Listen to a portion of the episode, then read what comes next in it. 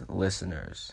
Welcome to the Jacob Lidke Experience, or in other words, my podcast. In this episode, we will be reviewing the complexities of a significant problem in our society today.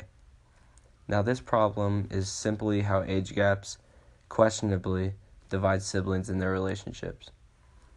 However, this issue has more complications than you think. Sometimes, other factors can separate siblings, not depending on age gaps, making data look rather inconsistent. To start, we can look at the family upbringings of children, in which siblings have to rely on each other more or less, given the situation.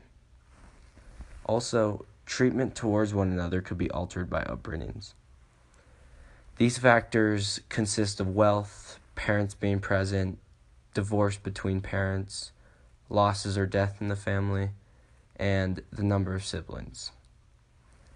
Secondly, parents treat and react to siblings in unique ways, based on their personalities, needs, diseases and conditions, and no matter the age, siblings' feelings towards each other are affected.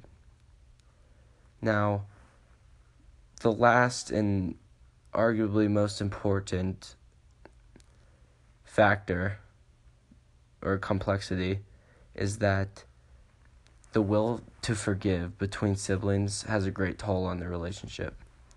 Following any damage or division between them, the power to reconcile is a deciding factor in the purity and strength of a sibling relationship.